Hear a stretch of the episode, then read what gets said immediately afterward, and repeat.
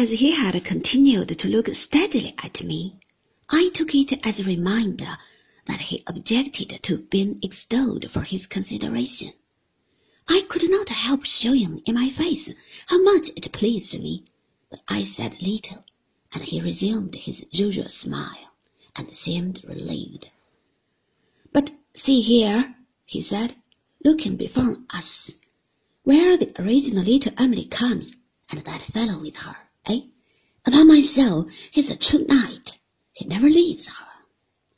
Ham was a boat builder in these days, having improved a natural ingenuity in that handicraft until he had become a skilled workman. He was in his working dress, and looked rugged enough, but manly withal, and a very fit protector for the blooming little creature at his side. Indeed, there was a frankness in his face, an honesty, and um, an undisguised show of his pride in her and his love for her, which were, to me, the best of good looks. I thought, as they came towards us, that they were well matched even in that particular. She withdrew her hand timidly from his arm as we stopped to speak to them, and blushed as she gave it to Steerforth and to me. When they passed on, after we had exchanged a few words, she did not like to replace that hand, but still appearing timid and constrained, walked by herself. I thought all this very pretty and engaging, and Steerforth seemed to think so too, as we looked after them fading away in the light of a young moon. Suddenly there passed us, evidently following them, a young woman whose approach we had not observed, but whose face I saw as she went by, and thought I had a faint remembrance of. She was lightly dressed, looked bold and haggard and flaunting and poor, but seemed, for the time, to have given all that to the wind which was blowing, and to have nothing in her mind but going after them. As the dark distant level, observing their figures into itself, left by itself visible between us and the sea and cloud, her figure disappeared in like manner, still no nearer to them than before. That is a black shadow to be following the girl, said Steerforth, standing still. What does it mean? He spoke in a low voice that sounded almost strange to me. She must have it in her mind to beg of them, I think, said I.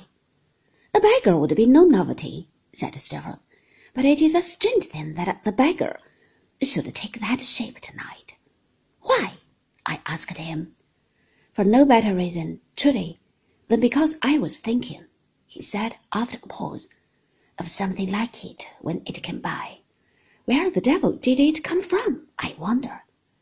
From the shadow of this wall, I think, said I, as we emerged upon a road on which a wall abutted.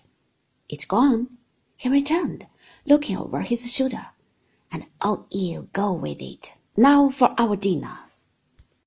But he looked again over his shoulder towards the sea line glimmering afar off, and yet again, and he wondered about it in some broken expressions several times in the short remainder of our walk, and only seemed to forget it when the light of fire and candles shone upon us, seated warm and merry at table. Littimer was there and had his usual effect upon me. When I said to him that I hoped Mrs. Steerforth and Miss Dartle were well. He answered respectfully, and of course respectably, that they were tolerably well. He thanked me, and had sent their compliments. This was all, and yet he seemed to me to say as plainly as a man could say, You are very young, sir. You are exceedingly young. We had almost finished dinner when taking a step or two towards the table from the corner where he kept watch upon us, or rather upon me, as I felt, he said to his master. I beg your pardon, sir. Miss Mowcher is down here. Who? cried Steerforth, much astonished. Miss Mowcher, sir. Why, What on earth does she do here? said Steerforth. It appears to be her native part of the country, sir.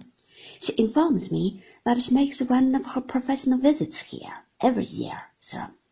I met her in the street this afternoon, and she wished to know if she might have the honor of waiting on you after dinner, sir. Do you know the giantess in question, Daisy? inquired Steerforth.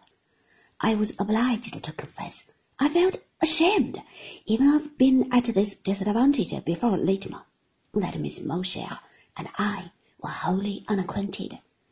Then you shall know her, said Steerforth, for she's one of the seven wonders of the world. When Miss Mowcher comes, show her in.